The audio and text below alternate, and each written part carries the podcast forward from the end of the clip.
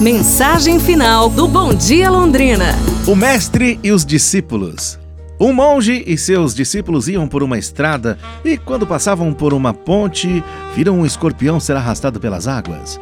O monge correu pela margem do rio, meteu-se na água e pegou um bichinho com a mão.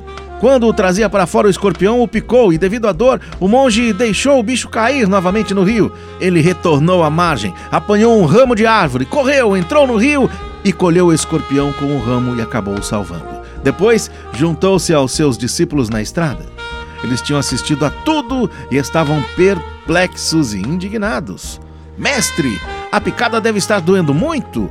Por que salvou aquele bicho ruim, venenoso? Deixasse que ele se afogasse, seria um a menos. Veja só como ele respondeu à sua ajuda, picou a mão que o procurava salvar. Não merecia sua compaixão, mestre.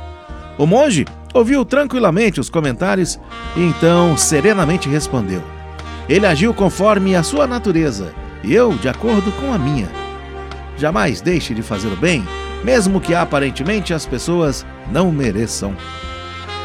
É isso, pessoal. Amanhã a gente se fala. Um abraço, saúde e tudo de bom!